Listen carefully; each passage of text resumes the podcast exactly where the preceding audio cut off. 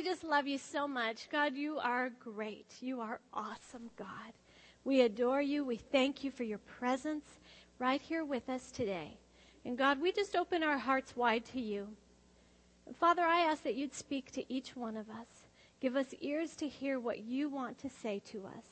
Father, help us to grow and be more like you. In Jesus' name. And everyone said, Amen. Amen. Well, the last couple of weeks we have been talking about friendships. We're talking about relationships and, and being like that wise woman in Proverbs who builds her house. We're learning how to build our relationships because relationships are vital to our lives. And Last week we talked about wisdom for friendships and recognizing that we'll have all different types of friendships and that's good. That's the way it should be. And we, one of those areas we talked about is we're going to have a lot of connections with other believers, others in the house of God. As believers who attend church, we're going to have all different kinds of relationships with others in the house of God, right? Well, did you know the Bible has a lot to say about our relationships with others in the house of God? Today, as we continue on the she adventure, we're talking about the fact that she loves and values those in the house of God. And the book of Galatians has lots to say about this specific area. So today we're going to take a look at several verses from Galatians. But how many of you believe that it's good to love other believers? Yes, some of you aren't quite sure, but the rest of you think that would be a good idea. I think it's a great idea. Not only is it critical to the heart of God, it's critical to God's plans being accomplished on the earth. And we're going to see that today. So if you've got your Bibles, open them up to Galatians chapter 6. And in Galatians 6, in verse 10, it says, Therefore, as we have opportunity, let us do good to all, especially those who are of the household of faith. And if you read the verses leading up to this point, it's basically saying, hey, don't ignore those around you. Be attentive to others' needs. Reach out to others. And as you do, it will produce a great harvest. And then don't get tired. Don't get weary in doing it. Keep on going. Keep on reaching out to others. And every time you get the chance, help others, especially those in the household of faith especially to other believers, especially to those in the house of God. And I read that and I think, what? Wait a minute. You mean we have to be told to love those who should be the easiest to love? We have to be reminded to love others who also love God just like we do? Yikes. What does that mean? Does that mean that it doesn't just come automatic? It just doesn't come naturally to all of us?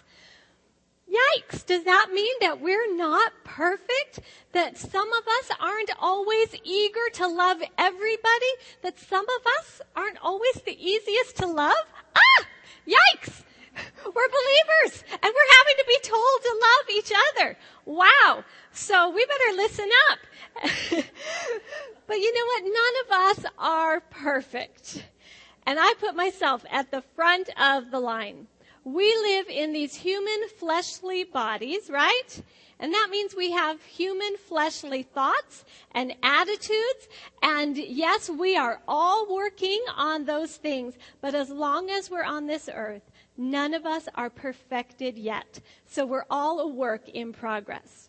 So, as long as any one of us, myself included, as long as any one of us is in relationship with any other believer, there is the potential for flesh to be in that relationship. There is the potential for conflict to be in that relationship. Sorry to tell you. Hate to break the news to you. But you know, I read this verse and I think, why is Paul focusing on the church? Shouldn't he be saying, especially do good to those especially who haven't yet found Jesus? Do good to those especially who haven't yet found a hope in Jesus and life in Jesus. But that's not what he's saying. So does that mean that he's saying we should ignore others outside the church, does that mean we should only do good to those inside the church? No. you seem a little unsure. No, it doesn't mean that. But let me explain why he's zeroing in on the church. You see, Paul had set up these churches in this area of Galatia. And he, he continued on his way, spreading the gospel, bringing more into relationship with Jesus. And these churches continued, but along the way, religious leaders came into these churches and told them, no, no, you've got it all wrong. It's not about freedom in Jesus. It's about legalism. It's about rules and regulation. It's about the law. It's about do's and don'ts. And that kind of thinking entered into the church. And Paul heard about it and he was furious. And he's like, no, we've got to do something. Don't listen to what they're saying. You know the truth. You've experienced freedom in Jesus. So the letter that he wrote to them is that entire book of Galatians, those six chapters addressing this very issue. Because when legalism comes in, when the law comes in, it causes us to be judgmental. It causes us to say, well, how well do you keep that law? Well, I keep that better than you. Well, I'm a better Christian than you are. Well, you're doing a terrible job at that. You're an awful Christian. It causes us to be judgmental, it causes us to compare, and it brings strife and division into the church. So the book of Galatians was addressing these issues. But that letter just didn't get tossed by the wayside. It became part of our Bible to us, the church today, to believers today. Because how many think that there are times that strife, division, comparisons can try to creep in to the church today. So we need to glean from these same principles.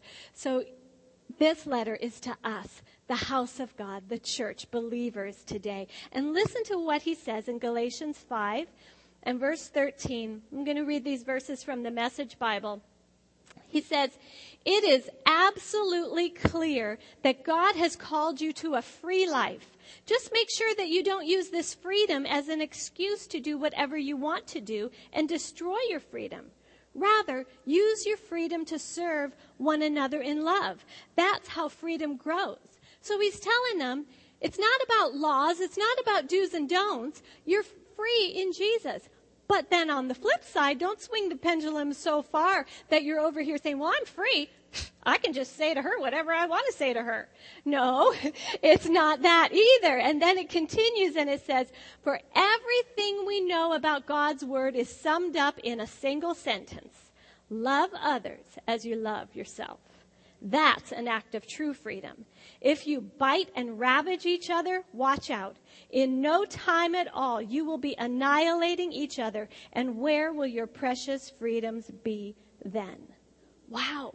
He's talking to believers. He's talking to the church. We have the ability to bite and ravage each other. We have the ability to annihilate each other if we don't watch out.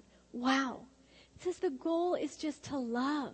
We need to be women who just simply love each other. If we can't love those in the house of God with us, how will we ever love those outside this house? Those who are unbelievers. And then Paul continues, and through the remainder of chapter 5, he tells us, he talks about the fact that it really boils down to living a life that is motivated by the Spirit that's the freedom. That's a free life rather than a life that's motivated by the flesh. But so often, you know, when a situation arises, that flesh crops up and it feels like freedom to just say whatever pops into our mind at the moment, right? But that's not freedom. That's not the free life because it always comes back to hurt someone. It always comes back to sting. It always comes back to bite us, create problems. But if we can just choose to live by the Spirit, which is what we should be doing as believers, right? We have the Spirit of God in us. If we can just choose to live a life that's motivated by the Spirit. That's free life. That's the life where we just love. Where things just slide off our back. We let the nature of God flood through us and we love others. He's saying live a life that's continuously motivated by the Spirit, not a life that's motivated by the flesh. Well, I'm free in Jesus and His grace covers me and I'm just going to do whatever I want and say whatever I want and they'll just have to take me the way I am, like it or lump it. Not living like that. but at the same time, we all know, okay, yeah, of course, as believers, we wouldn't live like that. But it's also saying that we don't and shouldn't live a life that's motivated by the Spirit one day. Oh, Father, thank you for this day. Use me today. I love you, Lord. And then the next morning, oh, I'm not feeling so good. Oh, I got out of the wrong side of the bed. I'm a little cranky. They're just going to have to put up with me today. And then the next day, oh God, I'm sorry. I didn't behave so well. I love you. And I just want to be used by you today. And then we go out loving each other. And the next day, ah, can you believe what she did to me? And we're back and forth and people don't have any idea what to expect when they encounter us. And then they decide they just don't want to encounter us. And he's saying, okay, Come on. We've got to live a life every day consistently motivated by the Spirit rather than by the flesh. And recognize the effect that that has on others around us. You know, I have had opportunity over years and years in church life to observe different types of relationships in the house of God different types of relationships between women in the house of God. And one particular relationship comes to mind because it so saddened me. And this unfolded over a number of years. But there were two women who were really close friends. And you would look and say that their lives, they lived lives that were motivated by the Spirit. And they were prayer partners and they supported each other and encouraged each other and just had a beautiful friendship. Women who had met in the house of God. But then over time, insecurities crept in and, and some other things happened that caused one to do some things that, that brought some hurt to the other one. And then the other one said some things that brought hurt to the other one. And then there were there was behavior going on that was more motivated by the flesh than by the spirit. And anger and resentment set in, and those women began to sever that relationship, and they became more distanced. And then, after a number of years, they began to move back closer to each other. And apologies were made, forgiveness was extended, and that relationship was restored. And they're so happy today knowing that that relationship is restored. They restored. They have that friendship back again. But what they don't see is the trail of residue that is left behind, the other believers that were impacted as a result, the believers over here that this one went to saying things about that person, and now their impression of that person is very tainted. And then they felt like they had freedom, permission, since it was told to them to go tell others. And then their perception of that person is tainted. Not only did they tell others about that person, but they thought, well, they told me, okay, I'm having this other issue with so and so. I'm going to go tell my friends about that one and gave them license to do that as well. And the same thing over on this side with this one, sharing things about that one. And so there's this whole trail of residue remaining in people's minds and hearts about the other person that they heard about. And I don't think these women have any idea. Ladies, we've got to recognize the responsibility that we have to love each other in the house of God, to love other believers in the household of faith. We've got to recognize that other believers are watching, other believers are listening. Other believers' lives are being impacted and affected by how we do our relationships. New believers are learning from us how to do relationships with others in the house of God. What are they learning from us? How are we treating each other? And so, Paul, he's telling us hey, live a life motivated by the Spirit. Be so careful not to be motivated by the flesh because anytime we're motivated by the flesh, it leaves a residue. It impacts others' lives. And we've got to be aware of that and so careful about that. But when we live that life that is motivated by the Spirit, it brings life. It brings fruit. It impacts others in a positive way. They see how to do relationships well. They may even learn how to handle conflict well. Because yes, we will have conflict, but we can handle it well if we choose to be motivated by the Spirit rather than the flesh. And so Paul continues those verses there in uh, Galatians 5. And as he's talking about living that life that's motivated by the Spirit, it's a free life. Then he goes into the familiar verses about the fruit of the Spirit. He's saying once we do that, once we choose to live a life motivated by the Spirit, then it's going to produce all this fruit. We'll have an abundance of fruit in our lives. In verse 22, but the fruit of the Spirit is love, joy, peace, long suffering, kindness, goodness, faithfulness, gentleness, self control. Against such there is no law. Those things will begin to abound in our lives, and it'll be so easy to love others if we just choose to be motivated by the Spirit.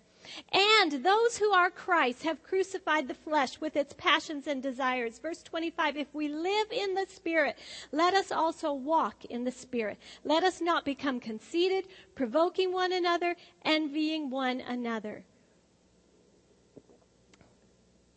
It's freedom. It's true, abundant life, living a life motivated by the Spirit, and it produces this amazing fruit in our lives.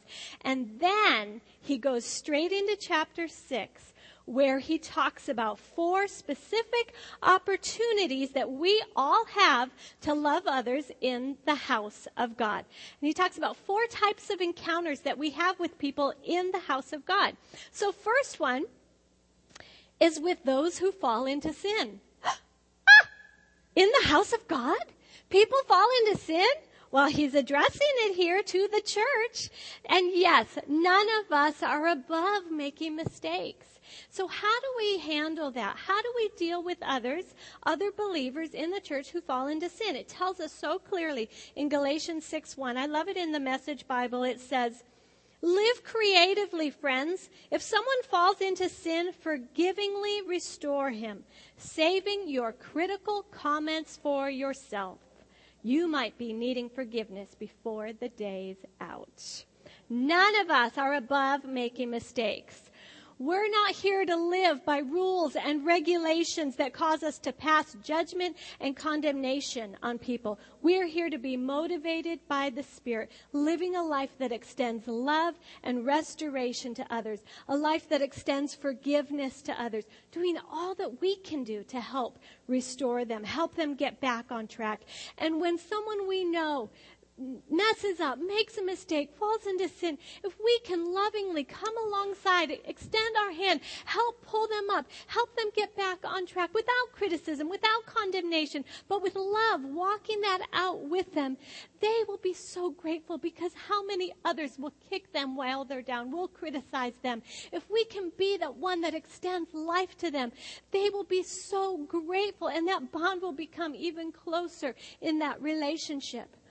But not everyone responds positively to that. Not everyone wants to be pulled up out of that place. So we may encounter some that we're trying to extend love and restoration and forgiveness to, and yet they want to go deeper and further in the opposite direction. And we try and we try and we love them and we love them, but they don't want to be restored at that moment.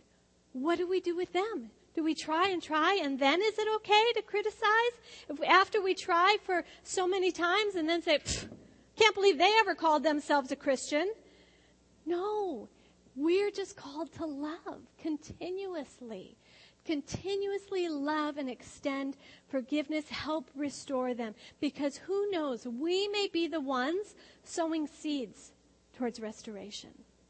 Someone else may be one to come along and water those seeds, and someone else may be the one to lead them through that restoration process. We need to leave that in God's hands, and we just need to continuously love them. And then, secondly, he addresses another uh, group of people. With those who are down and going through a hard time and weary. In the house of God, we will encounter those who are down, those who are going through a hard time, those who are weary. Listen to what it says in Galatians 6 2. It tells us specifically how do we interact with them. Stoop down and reach out to those who are oppressed. Share their burdens and so complete Christ's law. What is Christ's law? Love. Love, simply love. If you think you are too good for that, you are badly deceived. I love that. And I have to confess, because sometimes in my life, I get so, so busy. And sure, there's days that we feel like, oh, I'm so tired. I just want to pull the covers up. Or other days that something's kind of starts to weigh on you. Think, oh, I just would like to crawl into a pity party right now. But I get so busy and, and there's so much going on that I know I don't have time for that. And I know it won't produce anything good anyways. So I pick myself up and I say, nope, not going there. And I get my focus back on Jesus and just keep running full speed ahead, doing what needs to be done. But what happens then when I come across someone who might be down, I want to just say, well, get going, pick yourself up, get over it, get, get going, go on. and that is just not always the best approach when someone is down. and so I have to stop and catch myself and remind myself that there have been times that I was really down. But it was the love of God that came through another believer that reached out to me and pulled me up. And so sometimes I have to just stop. Remember that. Slow down and do just what the word says. Stoop down. Reach out. Extend love. Help them. Pull them up. We all need each other. We can't get too busy. We've got to recognize that others may be hurting around us. Others may be weary, going through a hard time. And let's let the love of God flood through us onto them. And then, thirdly, he talks about those that we work alongside. Excuse me. And listen to these verses in Galatians uh, 6, verse 4 and 5. It says, Make a careful exploration of who you are and the work you've been given, and then sink yourself into that. Don't be impressed with yourself. Don't compare yourself with others. Each of you must take responsibility for doing the creative best you can with your own life. So, here in these verses, starting at the beginning of chapter 6, he's saying, okay, there are some you will encounter in the house of God who might fall into sin. This is how you deal with them. There are some you encounter who might be down, weary, going through a hard time. This is how you deal with them. Now, examine yourself. Watch yourself. Keep yourself strong and healthy spiritually so that you don't go down either of those paths. And pay attention, examine the work that you've been given, what has been entrusted into your hands. And it's talking about believers in the house of God.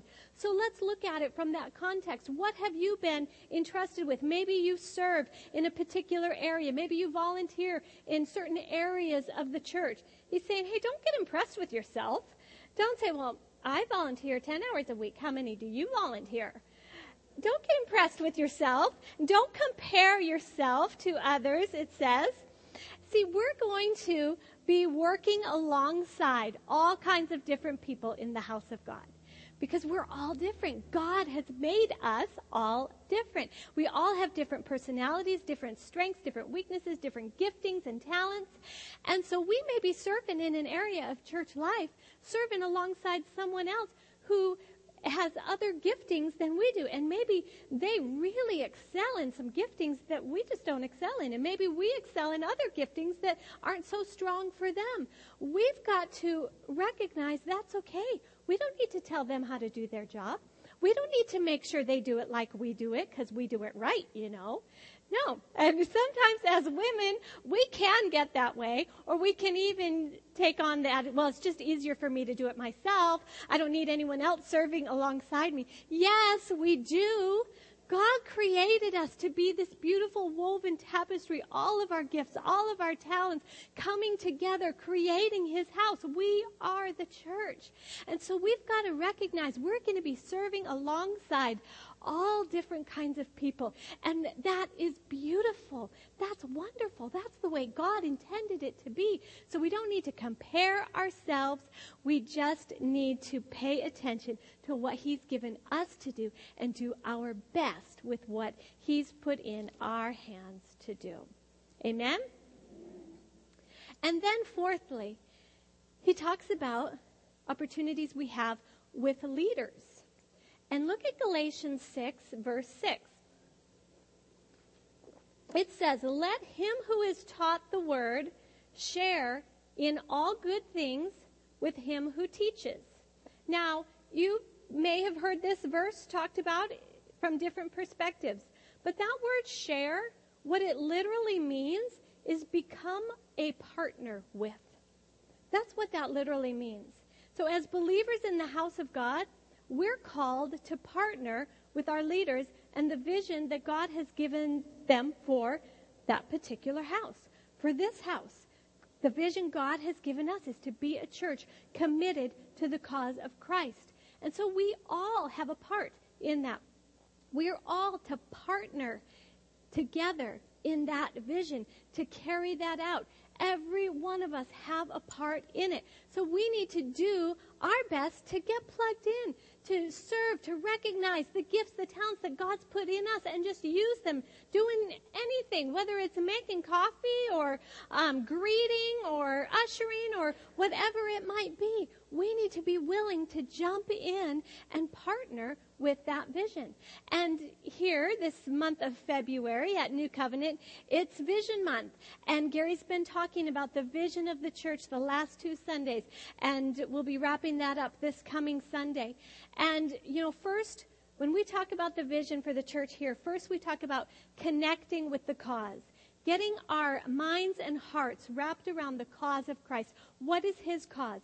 His cause is people. It's always about people. And you may see those big signs that we have outside, and you'll see it written on other things within the church. Welcome to a place where people connect with God. Welcome to a place where people connect with people. Welcome to a place where people are loved, valued, and believed in. And that's the cry of our hearts that this church would be that place, but it takes all of us.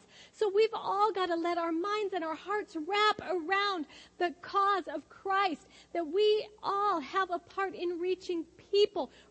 We've been reconciled to Christ. And now he, we've been given the ministry of reconciliation, as Gary talked about on Sunday. We need to recognize this is the cry of the Father's heart, connecting people to Him, connecting people to each other so that we can grow and, and become stronger together and connect more people to Him. And so we've got to be able to get it in our hearts not just as a passing thought in our minds, oh, yeah, isn't that some nice, lovely cliche? Because that is not at all what it is. It's the heart of God. So, first, we've got to be able to connect with that. But then, we also, as Gary talked about this past Sunday, we, if we call this church home, we need to commit to the cause of Christ. And what did we talk about on Sunday? That means partnering. What did we say this verse here in Galatians 6, 6 means? To share with the leaders, become a partner with, where we all do our part and say, hey, I believe in what God's doing here. I believe in the vision. I'm going to partner with you in carrying this out, recognizing that we all have a part, plugging in, finding your place. And this past Sunday, we had these little forms available. We have them today at our connection table over there. And it's all the different areas that you can plug in and serve and get involved. And if you haven't picked one up yet, I encourage you to get one before you leave today and just ask God where He would have you plug in. And this coming Sunday, we're going to have tables out in the foyer. We're going to have a volunteer expo so you can go and talk to the team leader for that area, get more information, and get plugged in. We need you. That's how we partner together by getting plugged in, doing our part. And then this coming Sunday, the final week of the Vision Month, Gary will be talking about carrying the cause. We connect with it, we commit to it, and then we carry it. We each need to be doing our part to carry the cause of Christ. That means that we take action. We don't just show up when we're scheduled to serve. We don't just come in and meander and just um, come only when we feel like it, or come right after worship started and then slip out the door right afterwards, because we recognize we have a part. Every one of you have a valuable part in carrying the cause of Christ here at New Covenant and at Chick Connection. You know, even this morning, we always pray beforehand with volunteers early at 8:45. We pray, and and this morning I was just praying that believers, that women who call this place home would get here at that 9:30 time for that connection time and be looking for other women who might be coming in alone just to love on them, just to give them a hug, an encouraging word, a smile. Every one of us have a part in doing that. Can you imagine if we did that not just during that 9:30 time here on Tuesdays but on Sunday mornings? I believe that we as women have an incredible opportunity in this house of God to set the atmosphere for those coming in. What do you do in your home when you're having company over? Do you make sure it's all t- picked up and tidy and neat? And then you want to be at the door welcoming them, making them feel welcome when they come through your door, right? Yes. That's what we as women do. And so, on Sunday mornings, I love to come out and I always go in the women's restroom and make sure the pillows are neat and it's all tidy and picked up in there. Can you imagine if every one of us took ownership and recognized this is our house, this is your house, it's all of us together, the church.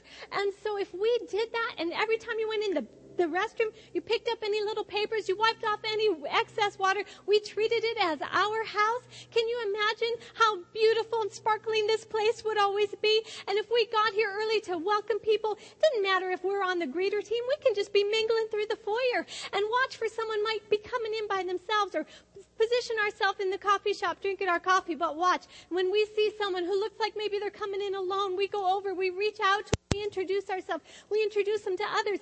Women have a, an innate ability to do that, to make people feel welcome. Can you imagine if every one of us rose up to that and did that every time there's a service, the incredible atmosphere that would be in this place, that when people come in, they would know that they're loved. They would know they're in the right place.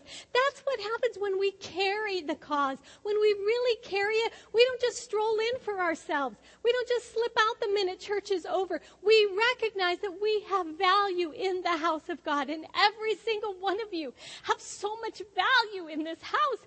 We need you. Can you imagine? Gary and I, we cannot reach every single person who comes through those doors. We need you. You can reach so many. You can reach so many. Every single one of us can reach so many together. Can you imagine what we could do when we all carry the cause of Christ in this place?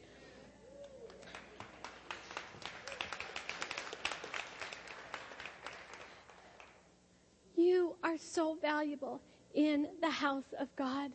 And here in this house, New Covenant, I know that there is so much that God is wanting to do, but He can only do it through us. And I just want to encourage you let's be women who take our place, who recognize how valuable we are here in the house, and partner together in the vision that God has given us. And so he, Paul talks about these four areas, four opportunities to love others in the house, with those who fall into sin, with those who are down and going through a hard time, with those we work alongside, with our leaders, partnering with them. And then he concludes this section of his letter in verse 10, where we started this morning. Therefore, as we have opportunity, let us do good to all, especially to those who are of the household of faith. faith. He just laid out several opportunities but there are countless more. Are we looking for opportunities to love and do good to those in the house of God. Ladies, there's no room for broken relationships in the house of God. There's no room for strife and division in the house of God. There's not even room for cliques in the house of God. He wants us reaching out to others. All of those things, they're motivated by flesh. But he's just saying, come on, girls. It's time to live truly motivated by the Spirit. It is critical that we love others in the house of God because the way we love others here will reveal God to others outside, others in the world. And listen to this one last verse.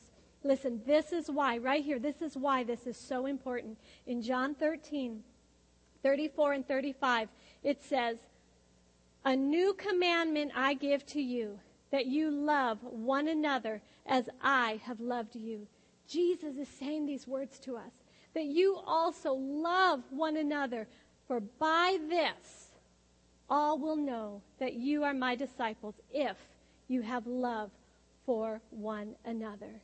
It is vital that we get good at loving others in the house of God because the world is looking on.